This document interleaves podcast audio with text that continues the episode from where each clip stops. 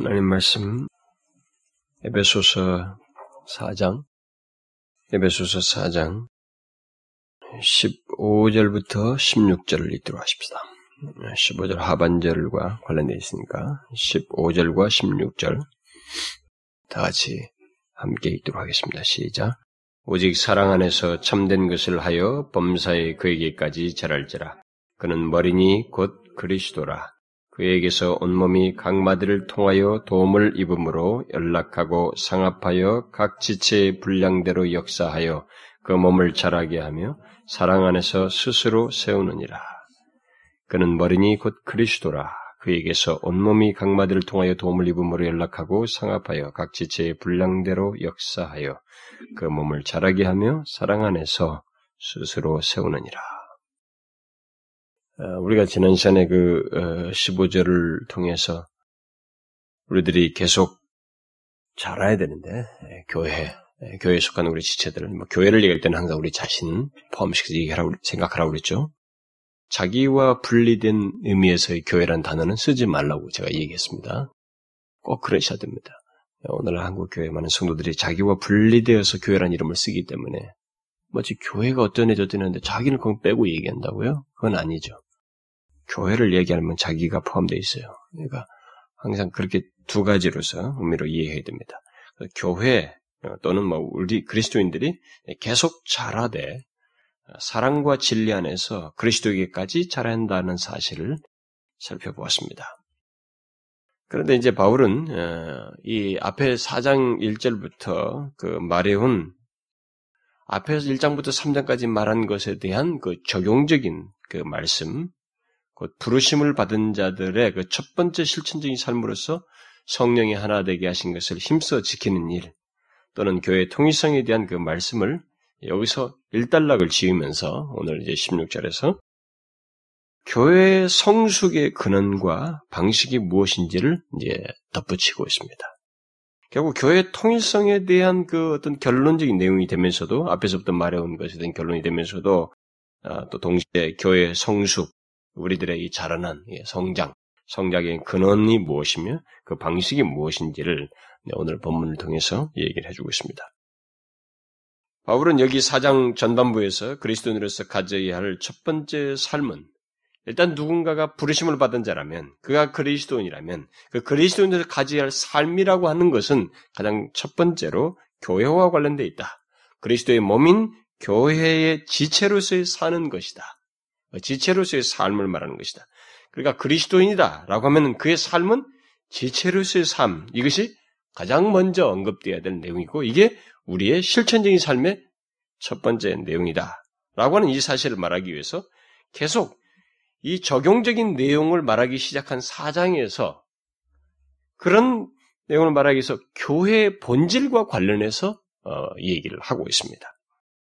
그러니까 그리스도인으로서의 삶이란 가장 첫 번째 삶이란 무엇이냐라고 하는 것을 말하기 위해서 그것은 교회와 관련돼 있다라고 하는 것이죠. 그러기 그 얘기, 그 실천적인 삶을 말하기 위해서 그래서 교회에 대한 어떤 교리적인 내용이 함께 이렇게 병행되어서 여기 1절부터 16절 사이에서 언급되고 있습니다. 결국 우리 그리스도인들이 그 부르심에 땅한 생활로서 성령이 하나 되게 하신 것을 힘써 지키기 위해서는 교회의 본질을 알아야 된다는 거죠. 결국 이 4장 1절부터 16절은 그것을 기저에 깔고 있습니다. 우리가 그리스도인으로서 부르심에 합당한 삶을 살기 위해서, 어? 예. 곧그 성령이 하나 되게 하신 것을 힘써 지키기 위해서 우리는 교회의 본질을 알아야 된다는 것입니다. 그 교회를, 교회가 무엇인지를 알지 못하고는 우리가 부르심에 합당한 생활을 살 수가 없다. 그리스도인으로서의 삶을 제대로 살 수가 없다라는 것입니다. 무슨 말인지 알겠죠, 여러분? 우리 그리스도인의 삶은 교회가 무엇인지를 알고 사는 것이어야 된다. 그래서 제가 어, 지난주에 뭐, 문 목사님 뭐 교회에 대해서 지난주에 오후에 설교했잖아요. 그래서 잠깐 팀하시면서 제가 그랬어요. 구원에 대한 얘기를 우리가 구원의 구원론에 대한 우리가 한국 우리 많은 성도들이 구원론에 관심만 주로 갖고 있는데 그래서 대부분이 구원 얘기죠. 많이 뭐 성화를 얘기든 칭의를 얘기든 뭘 얘기든 구원을 얘기하는데 물론 그것이 많은 비중을 차지하죠. 그게 사실 얘기거리가 제일 많죠. 방대한 내용이다 보니까. 그러나 이 구원론은 교회론과 함께 나와야 된다. 그리고 최소한 구원론이 얘기될 때는 이 교회론이 함께 어, 뒤따라와야 된다. 제가 그런 얘기를 했습니다. 물론 이 교회론, 교회에 대한 내용도 구원받은 자로서의 위치와 삶을 얘기하는 거예요. 그게 다 분리될 수가 없죠. 그러나, 근데 우리는 이상하게 구원에 대한 얘기를 많이 하면서도 이것에 구원받은 자로서의 실제적인 삶과 관련되어 있는 그리고 그 위치를 말해주는 구원받은 자의 첫 번째 모습과 존재와 그 위치가 이 교회의 지체로서의 삶이라고 하는 이 중요한 내용들을 언급하지 않아요. 사람들이 생각질 않습니다. 그래서 그리스도인의 삶을 얘기하려면 우리는 교회가 무엇인지를 알아야 됩니다. 이것을 알고 어, 살아야 돼. 이걸 알지 못하면 정말 그리스도인다운 삶을 살기가 어렵습니다. 그 교회를 모르고 어, 그리스도인의 삶을 어, 살수 없음에도 불구하고 우리는 이렇게 예, 많은 사람들이 이게 뭡니까 교회론 같은 것은 이건 뭐 딱딱한 교리 이렇게 생각하고 소극적으로 대합니다. 그래서 오늘 우리가 이걸 일단락을 짓기 때문에 저는 오늘 날 새고 싶어요. 솔직히 말해서요. 이 정리를 다 하고 싶다고. 근데 뭐 그렇게 되지 않겠지만은 아, 이 문제를 여러분들이 잘 겸, 예, 염려해야 됩니다. 우리 교회에서 사실 제가 지금까지 살아오면서도 교회에 대해서 설교를 많이 오랫동안 들어본 적도 없었고, 지금까지 성장해오면서 교회 안에서. 그리고 제가 지금까지 교회에 대해서 이렇게 어디서 오랫동안 설교해 본 적도 없습니다. 참, 우리는 교회에 대해서 굉장히 많은 말씀을 우리 교회에서는 듣고 있습니다. 근데 이 작은 소수가 들어서는 아쉽죠. 그러나 여러분들이 중요한 이것을 알므로써 바른 기초를 우리 교회의 기초로서 이 교회의 지체로서의 우리가 위치 그리고 이 교회를 세우는 것이 얼마나 중요한지를 알고 자신의 역할을 감당해야 돼. 조금만 있으면 또 다 잊어버려 가지고 본색 다 드러내 버리면 아 정말 큰일 납니다. 저 같은 경우는 깊은 좌절에 빠질 거예요. 아마 다 말씀 한 말씀도 전할 의욕이 없어질 것입니다. 우리가 이걸 정말 유념해야 됩니다. 그래서 바로 이런 그런 맥락 속에서 이 실천적인 삶을 말하지만 교회와 관련해서 얘기를 하는데 바로 그런 취지 속에서 어, 오늘 본문을 통해서 이제 결론을 이제 바울이 내리고 있습니다. 다소 중복되는 내용이 있습니다만 오늘 본문에서 바울이 이렇게 말 속에서 중복하는 내용이 있는 것은 뭐 그것은 바울의 강조점이에요. 어, 더 좀 더 풍성하게 다시 또 말하기 위한 것입니다. 어, 그래서 바울은 결론적으로 그리스도의 몸인 교회 안에서 우리 그리스도인들이 지체로서 갖는 위치와 함께 우리들이 어떻게 해서 통일성 있는 한 몸으로서 유기적으로 움직이고 성장하게 되는지, 어떻게 우리 그리스도인들이 이렇게 그리스도의 한 몸으로서 통일성을 갖고 유기적으로 이렇게 움직이며 어? 서로가 다 같이 막 관계를 속에서 유기적으로 움직이면서 그런 가운데서 성장하게 되는지 뭐 이런 내용을 예, 결론적으로 말을 해주고 있습니다. 그러니까 우리가 이런 내용을 알, 알므로써 우리 자신들의 위치, 그리고 위치 속에서의 활동, 그리고 우리가 어떻게 성장하는지, 성장을 위해서 우리가 어떤 모습을 가져야 되는지를 여기서 어, 답을 얻어야 되겠죠. 앞에 그 15, 15절 하반절에서 바울은 범사의 그에까지 자랄지라 그는 머리니 곧 그리스도라 라고 함으로써 우리들은 한 몸으로서 자라야 하고 그 성숙의 목표는 머리 대신 그리스도에게까지라고 이렇게 말을 했습니다. 그것을 13절의 말씀으로 말하자면 그리스도의 장성한 분량이 충만한 데까지 이르러야 한다라고 이렇게 말했습니다. 결국 바울은 우리는 더 이상 어린아이가 되어서는 안 되고 오히려 범사에 곧 모든 면에서 자라되 교회의 머리 대신 그리스도에게까지 곧 머리 대신 그리스도를 표준으로 해서 자라야 한다라고 이렇게 말했습니다. 그러나 여기서 중요한 것은 그런 성장이 어떻게 있게 되는가라는 거예요. 바로 그것을 오늘 읽은 15절 하반절에서 16절 사이에서 말을 해주고 있습니다. 곧 우리의 성장 또는 성숙은 머리 대신 그리스도에게서 온 몸이 각 마디를 통하여 도움을 입음으로 그리고 각 지체들이 서로 연락하고 상합하여 각 지체 분량대로 역사함으로써 있게 된다. 바로 이렇게 되지 않고서는 성장이라고 하는 것이 있을 수가 없다. 예? 그 교회의 통일성은 통일성과 교회 이렇게 한 몸으로서의 성숙은 함께 있는 거예요.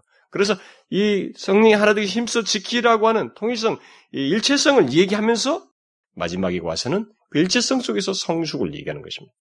개별적인 성숙이 있지 않아요. 교회 성도들은. 그러니까 교회라고 할 때. 그러니까 우리 그리스도인 그 교회에 속한 지체는 절대로 개별적인 성숙이 있어요. 그래서 제가 성도들에게 자꾸 이제 누구든지 교회는 사람 그 얘기 하는 거예요.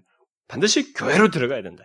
교회 속으로 들어가야 된다. 무교주자들이 있고 뭐 어? 그런 사람들이 우리나라에 있습니다만 근데 그 교회가 무슨 뭐 인간적인 냄새를 나니까 그것이 식상해서 그런 치는 그것은 인간에 대해서 자기가 잘못된 그 실망해서 한 것이지 그렇다고 해서 하나님께서 말씀하신 교회의 영광스러운 실체까지 무시하는 그런 어리석은 해서는 안 된다는 거예요. 성장은 교회 속에서예요. 아무리 상처를 받고 어쨌든 교회 안에서 성숙하게 돼 있어요. 교회를 이탈하게 되면 성숙할 수가 없는 것입니다. 지체가 필요로 해요. 연락하고 상합해서 각 지체의 분량들을 역사하는 것이 있어야만 합니다. 그것이 없이는 성숙할 수가 없어요. 이것은 교회의 성숙에 대해서 말하는 것을 넘어서서 이제 바울이 사장 1절부터 말하는 그리스도의 몸에 지체들인 우리 그리스도인들이 하나됨에 대한 결론이요 절정입니다. 그러니까 일체성, 통일성을 가지고 성숙해야 된다라는 얘기예요. 아, 아주 중요한 결론입니다. 근데 저는 이미 제가 교회에 대해서 얘기할 때 이 16절을 상세히 다루었기 때문에 오늘은 제가 16절을 그렇게 상세히 다루진 않고 15절 하반절과 16절 사이에 이 관계의 문제를 가지고 교회 머리 대신 그리스도와 지체들이 서로 연락하고 상합하는 이 문제의 관계, 관계에 초점을 맞춰서 오늘은 결론을 내리고 싶습니다. 결국 바울은 여기서 15절 어, 끝부분과 16절 말씀에서 교회의 통일성 또는 하나됨을 유지하는데 가장 중요한 키요. 교회의 성장 또는 성숙의 결정적인 키가 무엇인지를 말해주고 있어요. 그게 뭐예요? 뭡니까, 그게? 앞에서도 말해온 내용을 결론 짓고 있는데, 교회가 하나됨, 교회 하나됨, 이 교회 통일성, 성령 하나 되게 계신 이 하나된, 하나된, 그리스도인의 하나됨을 유지하는 데 있어서 가장 중요한 키. 그리고 이 교회의 성장 또는 성숙의 결정적인 키가 무엇인지를 오늘 이 끝부분에서 말해주고 있어요. 그게 뭐예요? 뭡니까? 네? 교회의 머리는 그리스도시라는 거예요. 바울은 본문 16절에 묘사된 교회의 모든 활동과 움직임이 머리 드신 그리스도에게서 발원한다라고 하는 사실을 말해주고 있습니다. 그리고 그에게 의존되어 있다는 사실입니다. 그래서 16절의 시작은 그에게서 곧 머리 대신 그리스도에게서라는 말로 시작을 하고 있어요. 그래서 그에게서 온몸이 각마디를 통하여 도움을 입음으로 연락하고 상합하여 각 지체의 분량대로 역사하여 그 몸을 자라게 하며 사랑 안에서 스스로 세운다라고 말하고 있습니다. 여러분 왜 그리스도께서 교회의 머리 되신다는 것이 그리스도인의 하나됨을 유지하고 성숙하는데, 교회가 성숙하는데 결정적인 키라고 말하고 있어요. 또 그 사실이 우리 그리스도인의, 그리스도인이 지체로서 제 역할을 하고 움직이는 것과 관련해서 가장 중요한 키라고 말하고 있습니까? 이것은 몸의 통일성과 유기적인 움직임이 머리에 의해서 있듯이 우리 몸이 예, 그러듯이 교회 통일성과 성숙을 위한 모든 활동, 이 모든 것이 교회 머리 대신 예수 그리스도에 의해서 있기 때문입니다. 이것은 여러분과 제가 오늘 본문에서 파악하는 이렇다라고 하는 내용을 눈으로 읽고 지식으로 수용하는 것을 훨씬 넘어서는 굉장히 중요한 진리예요. 우리는 이런 내용들에 대해서 익숙해 있습니다. 그리스도께서 교회의 머리가 되신다. 그러나 이것은 교회의 실제, 이 실제의 모습, 교회의 실존과 관련해서 이것은 굉장히 중요한 내용입니다. 그리고 교회에 속한 지체들에게 있어서 이것은 너무너무 중요한 사실이에요. 이것을 우리가 이론적으로 아는 것을 넘어서서 그리스도의 몸에 속한 지체라고 하면은 이 사실을 자기 자신들이 정확하게 알고 실제적으로 알아야 하며 경험하고 소유하고 누려야 될 내용이에요. 그런 면에서 아주 중요한 내용입니다. 예수 그리스도는 교회의 모든 생명과 힘과 성장의 근원이라고 하는 것을 본문에서 말해주고 있습니다. 자, 다시 얘기하겠어요? 예수 그리스도는 교회, 곧 교회에 속한 우리 모든 그리스도인들의 생명과 힘과 성장의 또는 성숙의 근원이다라는 거예요.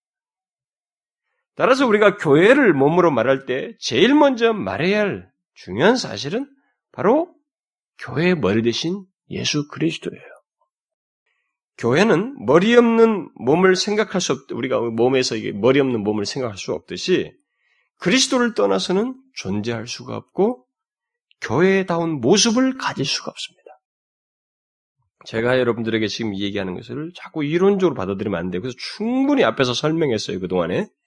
이것을 굉장히 실질적인 차원에서 생각해 보셔야 됩니다. 교회 하면 자기 자신을 연관지어서 생각하면서 자기 자신과의 관계 속에서 이 문제를 생각해 보아요. 그리스도를 떠나서는 교회는 존재할 수가 없어요. 그리고 교회다운 모습조차도 가질 수가 없고 교회가 바르게 성장할 수가 없어요. 실제적인 면에서 이론이 아니라 본문 16절은 바로 그런 면에서 교회의 모든 움직임이 머리 대신 그리스도에게서 발언하고 그에게 의존되어 있음을 먼저 언급해 주고 있습니다. 그는 머리니 곧 그리스도라. 그에게서 온 몸이 도움을 입어서 이렇게 된다. 말하고 있습니다. 그리고 나서 그것의 기초에서 각 지체들이 연락하고 상합하여 각 지체들의 분량대로 역사하여 몸을 자라게 한다라고 말하고 있습니다. 이 두 가지 사실은 교회의 본질이 무엇이고 또 우리 그리스도인들의 위치와 생명력과 활동이 무엇에 근거해서 있고 또 어떻게 가능한지를 정확하게 말해주고 있습니다. 그러므로 누구든지 교회에 대해서 말하려면 이 두 가지 사실을 실제적으로 알아야 하고 또한 자신 안에서 보고 경험해야 됩니다. 자신의 교회 지체인 자신에 속한 자신을 포함한 모든 교회 그리스도가 머리로 계신다고 하는 그것의 실제적인 의미와 머리 대신 그분의 통제 아래서 우리가 한 몸으로서 서로 상합해서 움직이는 이 문제에 대해서 실제적으로 알고 경험해야 된다는 것입니다. 그리스도인이라면. 이런 삶이 없이, 이런 내용이 없는 그리스도인은 그리스도인일 수 없다는 거예요. 여기 3장까지 교를 말하고 난 다음에 4장부터 실체적인 내용을 말하면서 그리스도인의 부르심이 합당한 삶이라고 하는 것은 바로 이런 내용이 있는 것이다. 이런 내용이 있는 것이며 이것이 그에게 있어서 가장 우선적인 내용이고 영광스러운 모습이다. 라고 바울은 소개해주고 있는 거예요. 본문은 그리스도께서 교회의 머리 되신다는 사실과 함께 그 한 가지 사실과 함께 그에게서 온몸이 각마디를 통하여 도움을 입음으로 연락하고 상합하여 각 지체의 분량대로 역사함으로써 교회가 자라게 된다. 그러니까 성숙의 근원조차도 통일성뿐만 아니라 근원조차도 예수 그리스도에게 기원된다라고 얘기하고 있습니다. 그러면서 예수 그리스도께 기원하여서 모든 지체들이 어떻게 서로 연관되는지, 뭐 문자적인 설명만 좀 간단히 하게 되면 여기서 서로 연락한다는 말은 서로 연결되어 있는 부분들이 함께 묶여 있다고 하는 것을 말하고 있습니다. 예, 연결되어서 이 서로가 어, 묶여 있다는 것이죠. 결국 이 말은 우리 그리스도인들은 한 몸의 지체로서 각 마디를 통해서 서로 연결되듯이 연결되어 있다는 것입니다. 몸의 각 지체들이 각각 제자리에 있고 서로 연결되어야 하는 것처럼 우리 그리스도인들은 각각 자기 자리가 있어요. 그리고 서로 연결됨으로써만 우리 개인의 역할을 수행할 수 있다는 것입니다. 독보적으로 자기의 어떤 역할을 수행할 수 없어요. 그러니까 이것이 왜 이런 것이 그리스도인의 실천적인 삶, 그리스도인의 삶의 가장 우선적으로 말을 하냐면 이것이 없이는 사실 그 사람의 모든 것이 불가능하거든요. 그런데 오늘날 그리스도인들 중에 자꾸 우리들의 이 우리들의 이 세상에서 이거 영웅주의 같은 거 있잖아요. 영웅주의. 뭐한 사람을 영웅을 자꾸 만들려고 하는 거. 이런 영웅주의를 얘기할 때 자꾸 슈퍼 성도를 자꾸 생각해요. 교회 안에는 슈퍼 성도가 있을 수가 없습니다. 우리가 교회사에 걸출한 인물들 여러분들이 얘기할 때, 뭐, 조지 휫필드가 어떻고, 뭐, 존 웨슬리가 어떻고, 저떻고, 그거 여러분 절대 혼자 인물 아니에요. 그 슈, 퍼 성도 아닙니다. 그 다 배후에 엄청난 연결고리들 다 가지고 있어요. 연결고리들 다 가지고 있습니다. 그래서 여러분 사도 바울도 있잖아요. 로마서를 읽어보시고 뭐 그 사람이 거론하는 사람들 다그 거론하는 사람들이 다 그 배후에 있어요. 그 죽을 때까지 함께 있는 누가도 다 그 배후에 있습니다.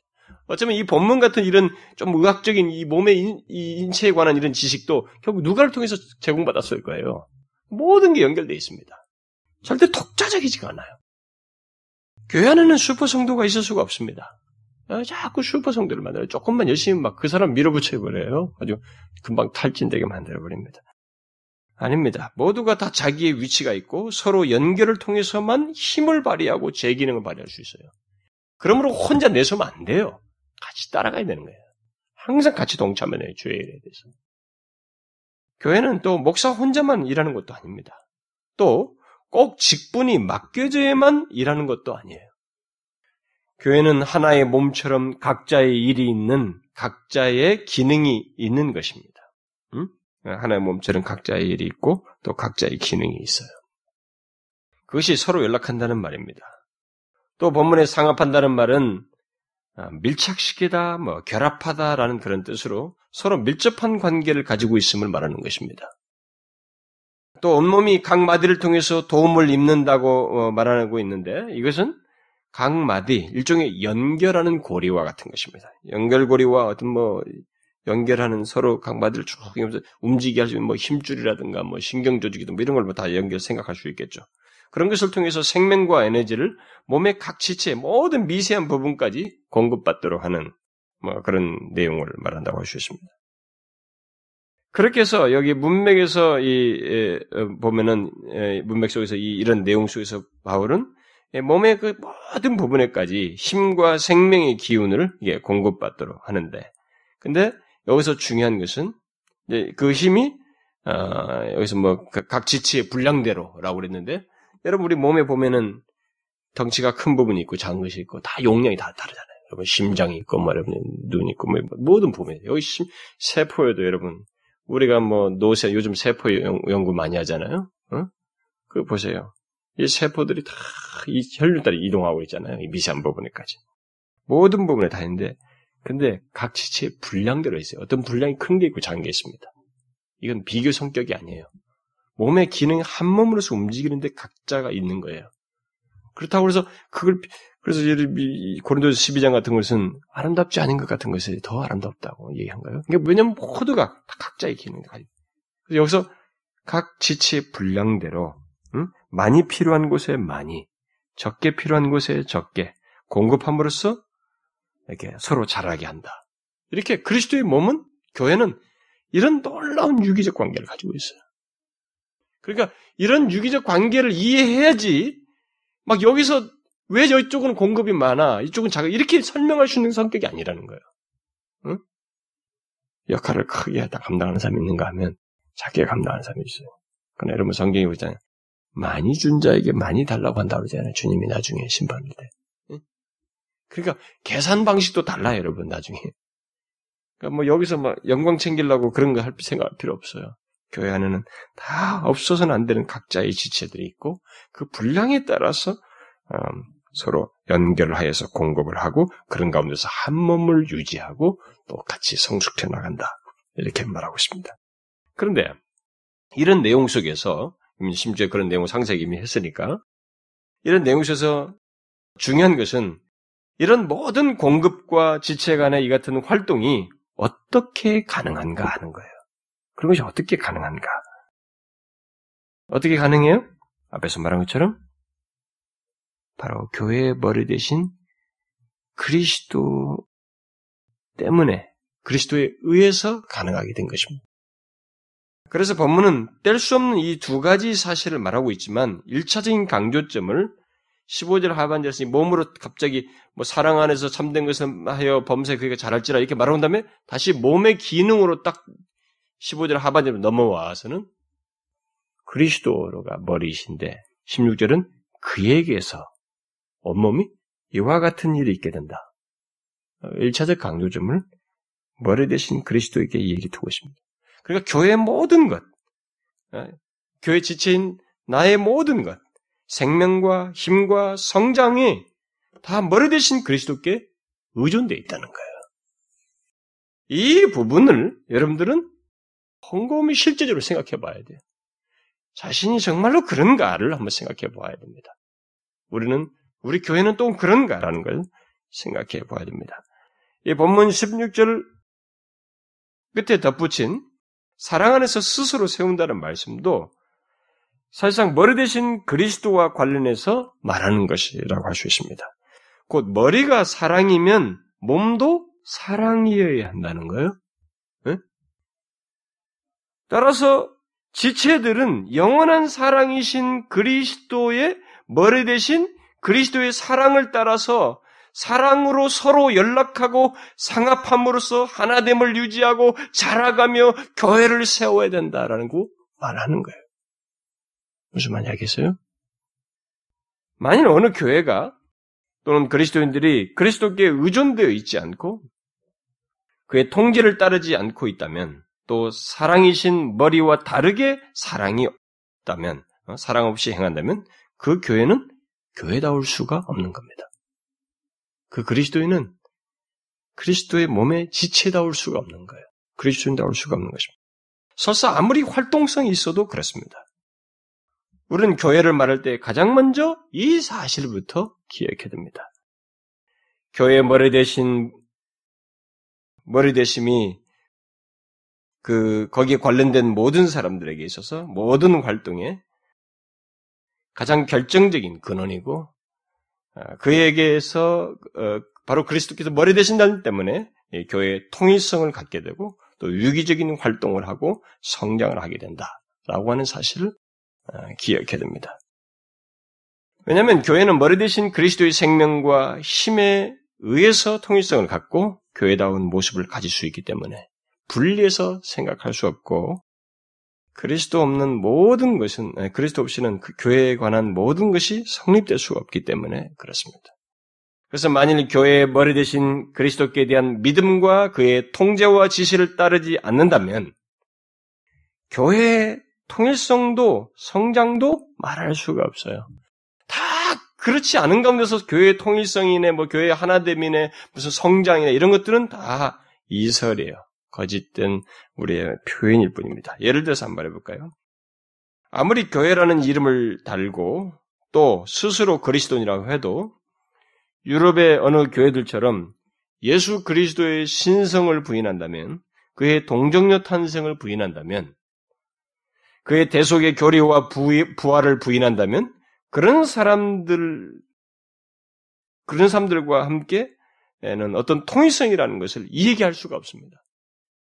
근데 실제로 교회의 역사는 세계 교회 제가 우리가 세계 연합 운동 뭐 WCC 운동 이런 얘기를 하잖아요. 이 장로교 중에서 한 큰 큰 두 개 부류 중에 한 부류가 지금 그런 어, 활동을 하고 있는데 세계 교회 연합 일치 운동 그런 겁니다. 근데 이것은 이런 것을 부인되는 사람도 그냥 외형상 하나 되라고 하라고 했으니까 성경이 하나 되게 하는 거 힘써 지키라고 그랬으니까 그냥 그런 사람들과도 하나 돼야 된다고. 외형상 껍데기 하나를 자꾸 추구해요. 그러나 본문은 그렇지 않습니다. 예수 그리스도의 신성을 부인하면 이건 교회로서의 연합 무슨 하나 되게 하시면 일치 통일성을 갖고 무슨 성장 이런 것 자체가 불가능해요. 왜냐하면 뭐 그분 그분에 대한 인정이 없이는 사실 교회라고 하는 것을 설명할 수가 없기 때문에 왜냐하면 교회 모든 것이 머리 대신 그리스도에 바로나고 있고 그에게 의존되어 있기 때문에 그분에 대한 이해가 바르지 못하고 그분에 대한 믿음이 온전치 못할 때는 사실 통일성 문제, 하나됨 이런 걸 얘기할 수가 없어요. 그래서 자꾸 그, 런 사람들과 이렇게 일치 운동하지 않으면 무슨 인색한 사람처럼 뭐 좀 옹색한 사람처럼 꽉 막힌 사람처럼 자꾸 얘기합니다. 그래서 요즘 같이 종교다원 지금 막 불교든 뭐든 간에 다 다 우리는 하나다고 그래서 다 똑같이 이렇게 하다가 다 목적에 도달한다. 이런 말을 하는 사람이 아주 세련되고 뭐 이렇게 예, 그런 거 융통성 있는 것처럼 아, 융통성이고 뭐고 간에 진리가 있는데 아, 진리를 무시하면서 무슨 융통성? 여러분 여기 성경에서 말할 때 성경의 순서는 여기도 아, 우리가 앞에서 지난 시간에도 말했지만 사랑 안에서 참된 것을 하여라고 그랬는데 항상 성경의 순서는 사랑이 먼저가 아니에요. 진리가 먼저고 그 다음에 사랑입니다. 두 개가 항상 균형 있게 두 개가 함께 있어야 될 기둥으로서 말을 하지만 순서를 따지자면 진리가 먼저고 사랑이에요. 그런데 이 세상은 그동안의 교회 역사에서는 이걸 바꿔버렸어요. 진리는 그 다음으로 해도 된다, 이게. 일단 사랑을, 기독교는 박애 정신이 아, 예수 그리스도의 죽으신 박애 정신한 표현 정도로밖에 묘사를 못한다는 것은 그건 세상적인 가치관에서 윤리적인 차원에서만 예수를 바라보는 거예요. 메시아요, 구원자요, 유일한 생명을 주시는 분으로서 이해하지 못하고 있는 것입니다. 그렇지 않아요. 진리가 먼저이고 그 다음 사랑인 것입니다. 그래서 그리스도에 대한 믿음이 바르지 못한 사람과의 관계 속에서는 몸을 세우는 것은 불가능해요. 같이. 서로 연락해서 뭐 이렇게 하는 교회의 그런 본질적인 기능 자체가 불가능합니다. 에베소 4장 그 어, 여기에서 그 말하는 어, 교회의 통일성과 성장은 교회 머리 대신 그리스도를 성경대로 믿고 인정하는 사람들로 구성된 교회 속에서 갖는 내용이에요. 그 그리스도를 인정하지 못하는 사람과에는 어, 통일성 그런 문제를 여기서는 얘기하고 있지 않습니다. 교회, 교회는 하나 되는 것에 앞서서 먼저 생명이 있어야 됩니다. 이 껍데기상으로 외형상으로 하나 되는 이런 것에 앞서서 먼저 생명이 있어야 돼요. 생명이 없이는 교회 하나됨을 유지할 수도 없고 사실상 존재할 수가 없어요. 다시 말해서 머리 대신 예수 그리스도의 생명 없이는 교회는 하나됨을 유지할 수 없고 더 나아가서는 성장도 할 수가 없습니다. 성장이 있을 수가 없어요. 먼저 생명이 있고 그 다음에 하나됨과 하나로서 움직이는 것이 있지 성장이 있지 생명이 없는데 생명이 없는 교회 이건 단체예요. 그건 예수 그리스도의 생명이 없는 교회는 단체입니다. 여러분 친목 교단들도 얼마든지 왕성하게 하잖아요. 응? 그 우리나라에서 옛날에 그 정치 활동했던 뭐 김영삼 씨나 그 사람들이 그 등산회를 가지고 그 기, 기반을 다지고 그랬잖아요. 그 사람들이 어, 떤 사람들도 어떤 고등학교 동창 우리 교회 집사님도 그랬잖아요. 아, 뭐 성도님도 그랬잖아요. 그 고등학교 동창들이 등산회가 있는데 1년에 몇 번씩. 그게 1,500명씩 있다는 고등학교 졸업생. 그들이 다 하나의 그룹을 가지고 자기들이 활동하고 그것을 기반으로 서로가 이렇게 네트워킹 되는 그런 것을 하잖아요. 여러분 얼마든지 그런 자기들의 이런 한 단체로서의 그 어떤 모양새를 가질 수 있습니다. 그러나 교회는 그게 달라요. 어, 교회는 먼저 생명이 있고 그 다음에 하나됨과 하나로서의 움직임이 있는 것입니다. 그동안 많은 교회들은 이 순서를 바꿨어요. 하나됨을 더 중요시하고 우선시했습니다. 그러나 교회는 생명이 우선이에요. 따라서 교회는 생명의 발원인 그리스도 없이는 그 어떤 것도 생각할 수 없습니다. 하나됨도 유지할 수 없고 성장도 활동도 불가능해요. 바로 그런 맥락에서 본문은 그에게서 온몸이 도움을 입어 움직인다라고 말하고 있는 거예요.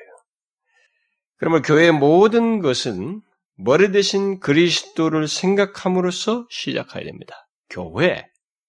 여러분, 그리스도인으로서의 어떤 것 얘기할 때에 이 모든 것의 시작은 머리 대신 그리스도를 생각함으로써 시작하는 거야. 예? 예, 제가 자꾸 여러분들에게 오늘 본문을 실제로 생각하라는 걸 자꾸 들으면서 생각해 보셔야 됩니다. 교회의 모든 것은 우리 그리스도인의 모든 삶은 머리 대신 그리스도를 생각함으로써 시작해야 됩니다. 그리스도의 몸에 지체된 우리들의 모든 가치와 활동도 우리의 머리 대신 그리스도를 생각함으로써 시작해야 됩니다. 왜냐하면 예수 그리스도의 생명 없이는 교회의 하나됨도 성숙도 어떤 것도 사실상은 진정한 의미에서 제대로 된 것이 있을 수 없기 때문에 그렇습니다. 일찍이 주님은 포도나무 비유를 통해서 그 사실을 말했죠. 포도나무의 가지는 그 나무 안에 있는 생명이 이렇게 흘러 들어가서 가지가 존재 가치를 갖게 되고 거기서 꽃을 피우고 열매를 맺는다. 이렇게 말을 하고 있죠. 그렇듯이 우리들은 생명이신 예수 그리스도와 연합, 그 유기적인 생생한 관계 없이는 생명력을 나타낼 수가 없습니다. 그리스도는 그래요. 우리는 생명에 의한 움직임과 기계적인 활동 사이를 혼돈하지 말아야 됩니다. 오늘날 교회 안에는 생명 없는 활동, 곧 기계처럼 움직이는 이런 활동, 이런 모습이 있거든요. 이, 그런 것을 가지고 자기들이, 아, 이게 참, 뭐, 그리스도의 뭐, 어? 생명, 영적인 생명의 역사다. 우리가 활발한 것이 뭐, 영적인 생명의 역사다. 이렇게 생각하는 사람들이 많이 있습니다. 그러니까 예수 그리스도의 생명에 의한 활동이라기보다는 서로의 책임감과 친교적인 연합에 의해서 갖는 활동임에도 불구하고 자신들은 이게 아, 일단 교회라고 하는 이름 안에서 교회라고 하는 그 범주 안에서 움직이기 때문에 이것은 영적인 활동이다. 뭐 이렇게 생각을 자꾸 해요. 그렇지 않을 수 있습니다. 여러분 심지어 오늘날 교회 이 저기 안산에도 그런 이름 자체를 뭐 무슨 레포츠 교회라고 세웠는데 이름 자체를 그런 걸 지으면서 레포츠 교회가 이게 세워지는 게 오늘날 추세인데 이게 사실 교회를 모르는 거예요. 성경이 교회가 무엇인지 모르는 것입니다. 레포츠와 신기후 활동으로 바쁜 것을 두고 그런 취지 속에서 교회가 움직이고 결속력을 갖고 거기 그런 것 때문에 사람들이 많이 모이고 어떤 활동성을 갖는 것은 그리스도의 생명이 나타나는 것으로 말할 수 없어요. 그것을 교회의 참된 본질을 본질을 가진 것, 교회의 모습으로 말할 수 없는 것입니다. 그것은 교회를 오해하고 있는 거예요. 그래서 저는 때때로 제가 어떤 말을 하려고 하는 거, 어떤 전달하고 싶은 내용이 있는데, 제 말로 하면 여러분들이, 아, 또 주관적인 생각으로 들기가 싫으면 제가 오히려 인용하고 싶은 게 있어요. 어? 지난번에도 그 로존스 목사 인용했잖아요. 그, 아, 제가 하고 싶은 얘기인데, 아, 이 사람이 거기 해놨더라고. 그 객관적인 얘기를 하는 거예요. 음, 여러분들이, 아, 저게 또 나를, 나를 향해서 하는 게 아니구나. 저 사람이 듣고 나를 이렇게 꼭 씹으려고 이렇게, 어? 저런 말 하는 게 아니구나. 이렇게 생각할 거 아니겠어요? 그래서 이왕이면 제가 객관적으로 말을 하고 그 인용을 했는데, 때때로 제가 이게 참 어떤 내용들을 이렇게 묵상해서 뽑은 것이 그 앞선 유명한 사람들의 글 속에서 발견할 때 저는 막 황홀감을 빠집니다. 어? 와, 이 초나대인데도 왜 일찍 이런 말을 했네? 어, 로이존스 같은 사람도 그래요. 그래서 제가 이런 부분을 좀, 어, 로이존스 목사가 이런 것에서 미리 어, 예견하는 얘기를 했습니다. 근데 당대에 그런 게 있었어요, 영국에.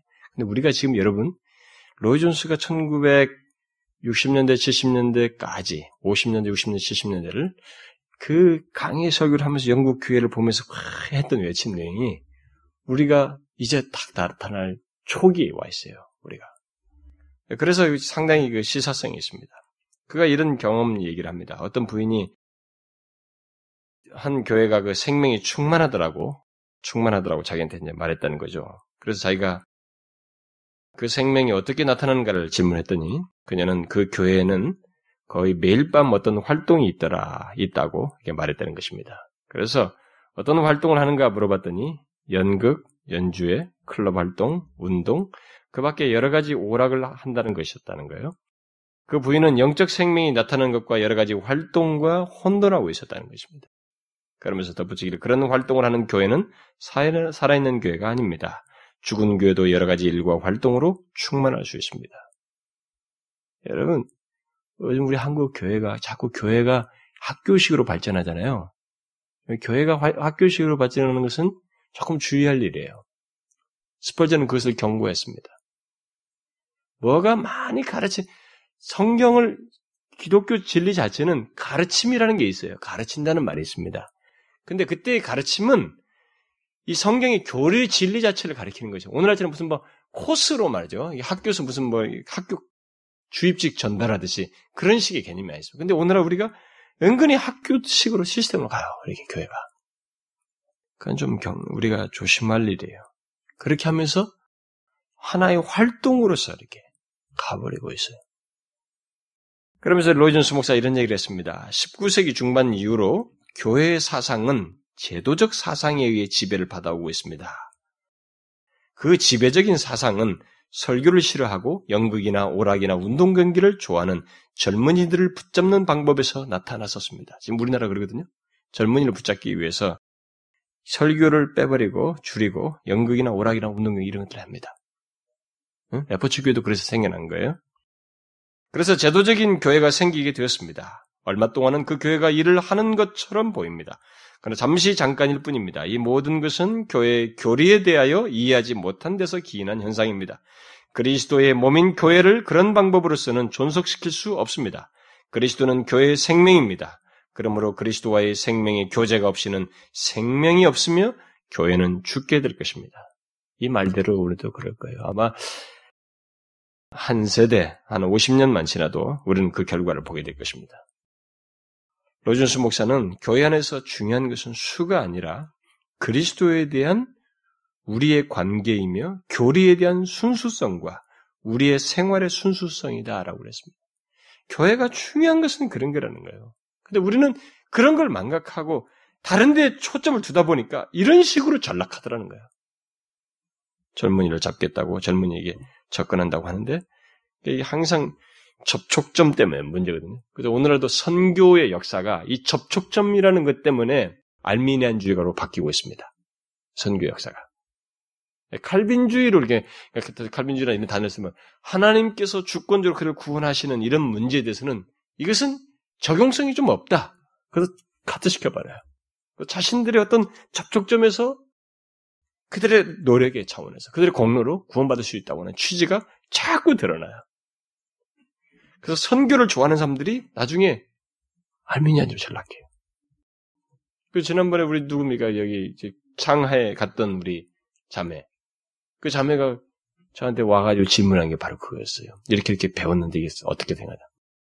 그, 그 목사님이 제가 잘 아는 목사님, 뭐 개인적인 면에서 이런 얘기는 할 수 없죠. 그러나 그분이 선교사로서 이런 저와 똑같은 배경을 가지고 있고 마인드는 칼빈 마인드를 갖고 있지만 그냥 워낙 거기에가 상해 한 교회 있고 한국에 뭐 다양한 순복음이든 무슨 이든 뭐다 다양한 사람이 오니까 이들을 한해 포함 포용하다는 차원에서 결국 교회를 어느 쪽으로 흘러가냐면 알미니안으로 흘러가다는 거예요. 선교적인 취지자들이 자꾸 그쪽으로 흘러가요. 알미니안주. 그게 사실상은 기저로 얘기하면 로준스 이런 말이 표시 이런 말과 같은 거예요. 그러니까 사람들이 이 체제와 많은 수루와 많은 사람들이 와서 그걸 유지하는 것을 더 가치를 부여하는 거예요. 그 로준스가 얘기하는 거예요.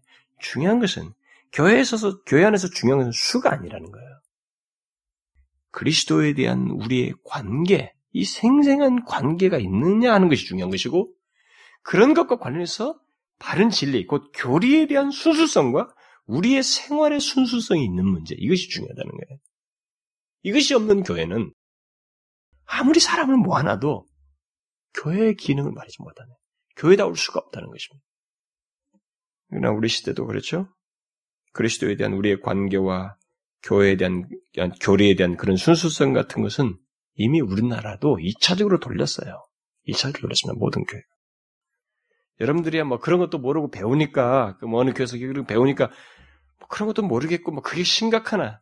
심각해요, 여러분. 저 같은 사람의 입장에서는 이 모든 대세를 교회사적인 모든 그 문맥 속에서 그 시금석을 가지고 현재를 비춰보았을 때는 우리나라의 현재 추세는 시, 심각합니다.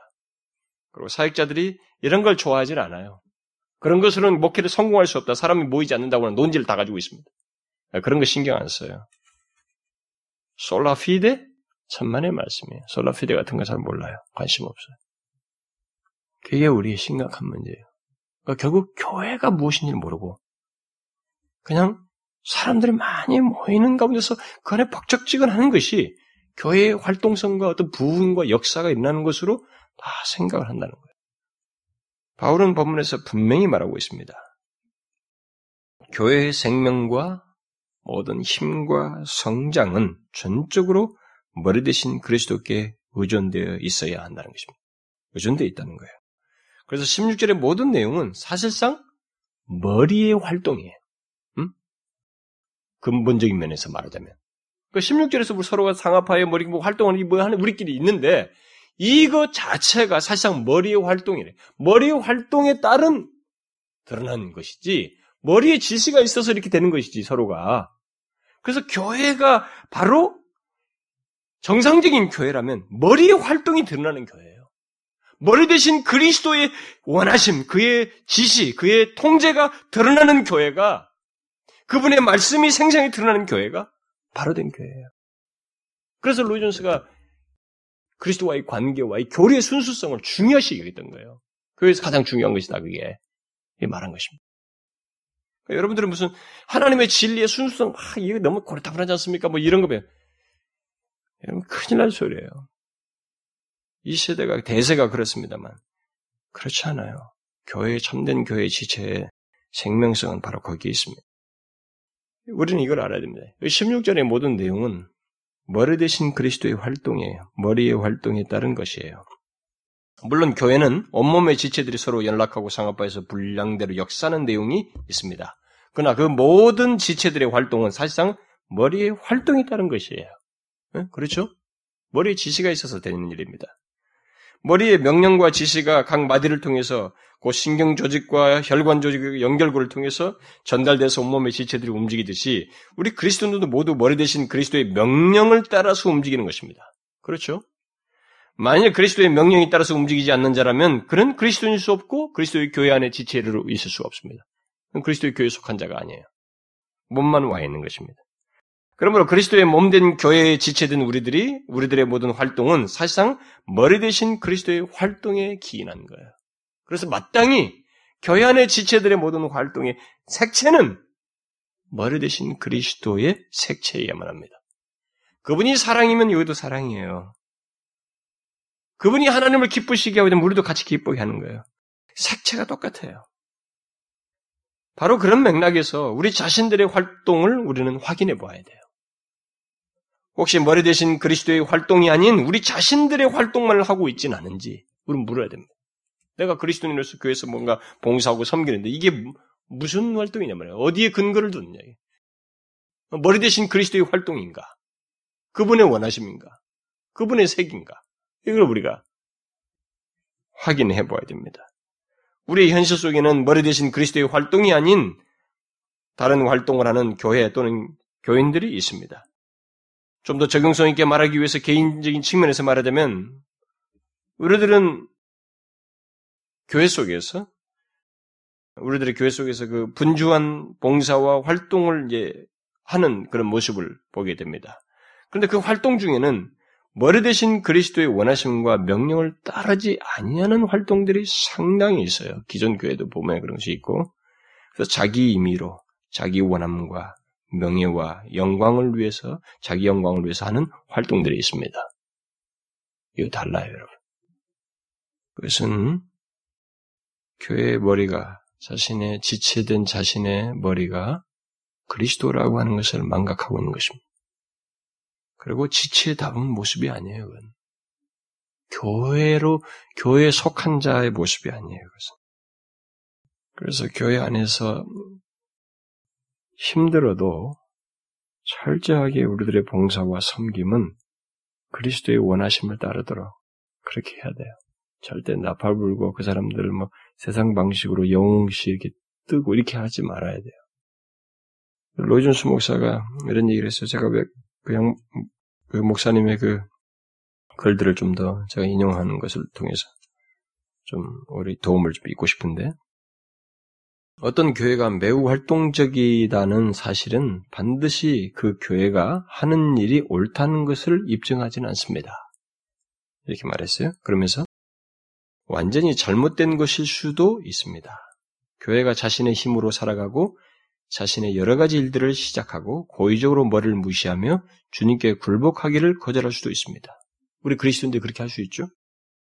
그런데 현 시대, 지금이야말로 우리가 이런 질문을 던져야 할 때가 아닐까요? 그러니까 이 당시는 당대 영국 교회를 보면서 교회가 그런 모습을 취하고 있다는 거죠. 근데 여러분, 우리 시대 교회가 또 그렇습니다, 실제로. 그러면서 그는 이렇게 또 뒤에 덧붙입니다. 우리의 첫 번째 임무는 우리 자신을 진단해 보는 일입니다.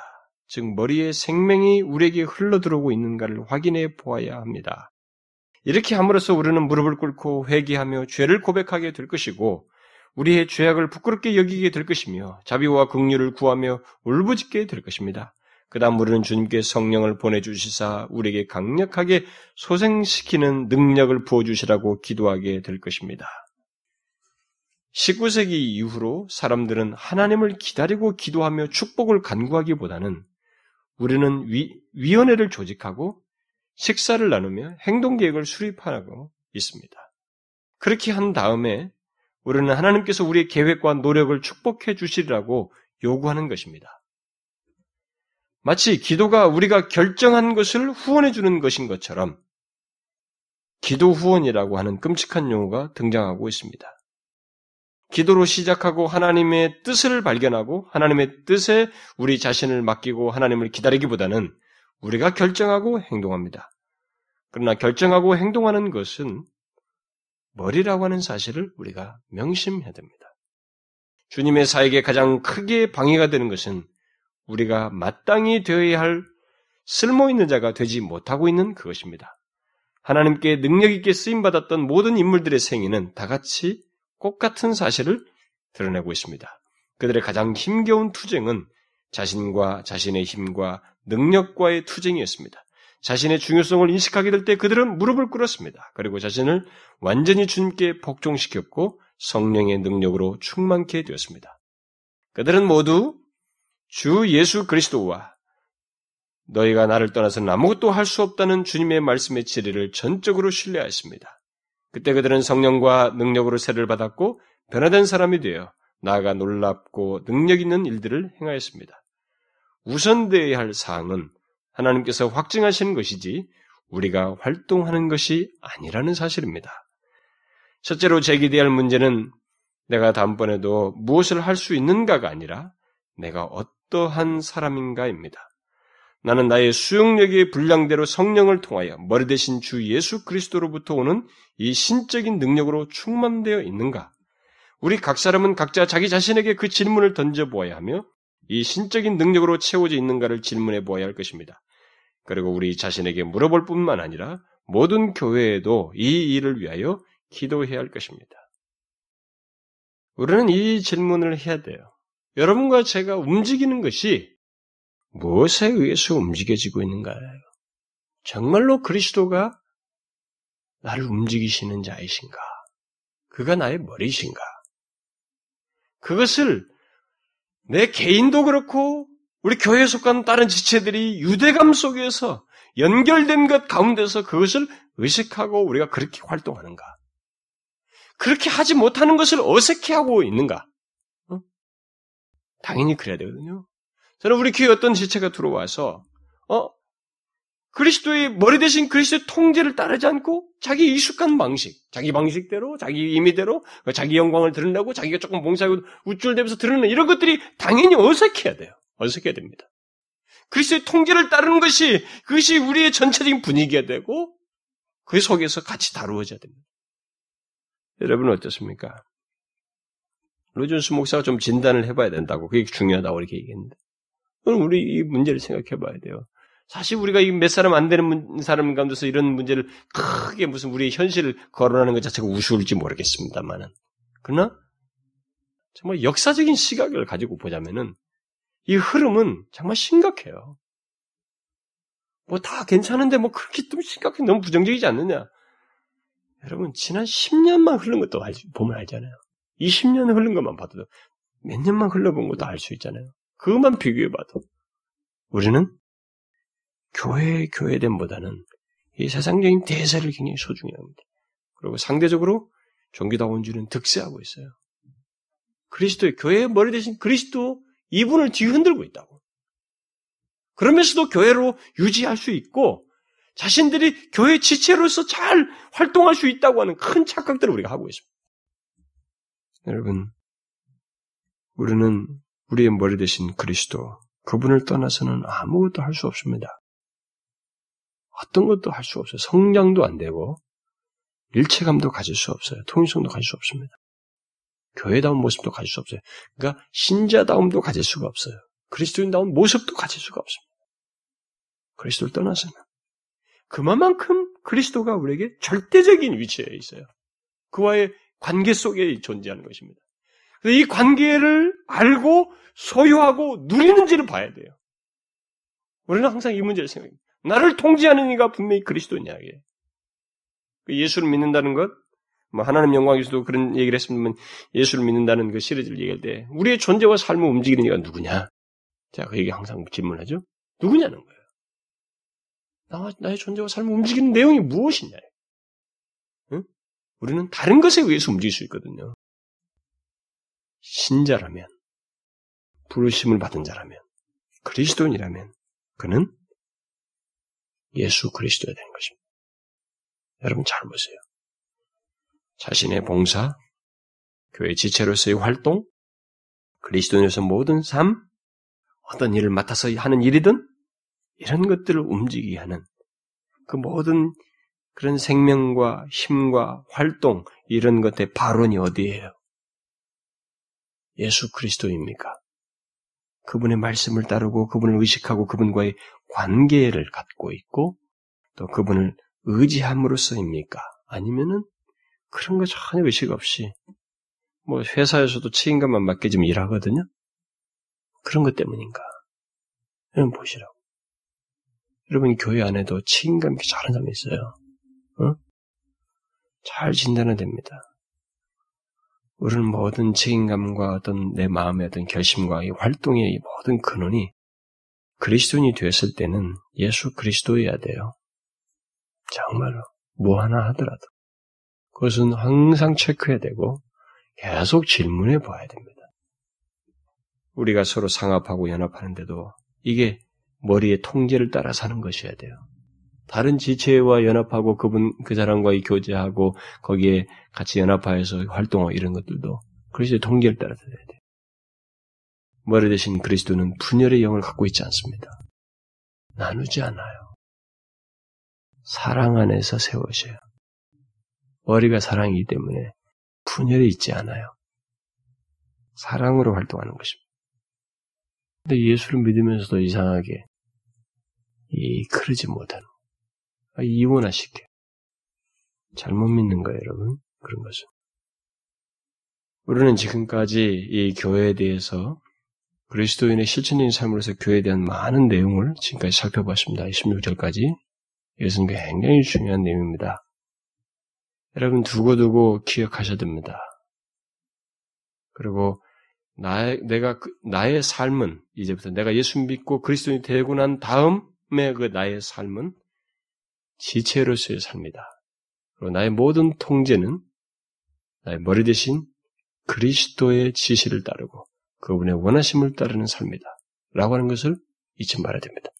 성숙은 그렇게 됩니다. 그걸 기억하고 거기에 그분의 말씀에 복종함으로써 순종함으로써 우리는 성장해요. 다르게 성장하지 않습니다. 그리고 독보적으로 분리돼서가 아니라 지체와의 관계 속에 서로 상합하고 연락하는 관계 속에서 성장합니다. 이 사실을 잊지 마셔야 돼요. 그래서 교회는 방황하는 이들이 없어야 되는 거예요, 사실. 오늘 한국 교회에 이렇게 방황하는 이 많죠. 정말로 비극스러운 거예요. 방황하는 이 없어야 됩니다. 주께서 저와 여러분의 성령이 하나 되게 하신 한 지체로 우리를 부르셨는데, 우리들이 이 하나 되게 하신 힘써 지키면서 머리 대신 그리스도의 통제를 따라서 그에게까지 잘 이렇게 성숙하고 성숙을 위해서 서로 돕는 관계, 없어서는 안 되는 지체로서 우리가 있기를 원합니다. 교회의 가시적 모습은 이곳에서 드러나거든요. 여기 지금 말씀하신 이 내용이 가시는 현상은 여기서 드러나게만 하거든요. 우리 안에서 그게 드러나야 돼요. 이걸 항상 의식하십시오. 자기의 모든 문제를 얘기할 때마다 지체로서 얘기하셔야 돼요. 저 사람 없으면 안 되는데. 응? 그런 관계 속에서 자신을 보고 자신의 삶을 살아야 됩니다. 그게 부르심을 받은 자의 첫 번째 삶이에요. 기도합시다. 하나님 아버지, 우리 각 사람을 그리스도의 몸된 교회의 지체로 불러주신 것을 감사합니다. 각자만의 독특한 위치를 주시고 그 위치 속에서 서로 연락하고 상합하여서 살아가며 머리 대신 그리스도의 동제를 따르며 예, 그리스도에까지 자랄 수 있도록 우리를 불러주시고 인도해 주심을 감사합니다. 바로 그 일을 위해서 머리 대신 그리스도의 통제를 기꺼이 따르고 그의 원하심과 그의 말씀에 복종하는 그리스도를 떠나서는 아무것도 할 수 없음을 기억하고 그를 의지하는 저희들 되게 하여 주옵소서. 우리의 봉사와 섬김과 그리스도인으로서 모든 활동이 그리스도께 전적으로 의존되어서 하는 우리들 되게 하여 주옵소서.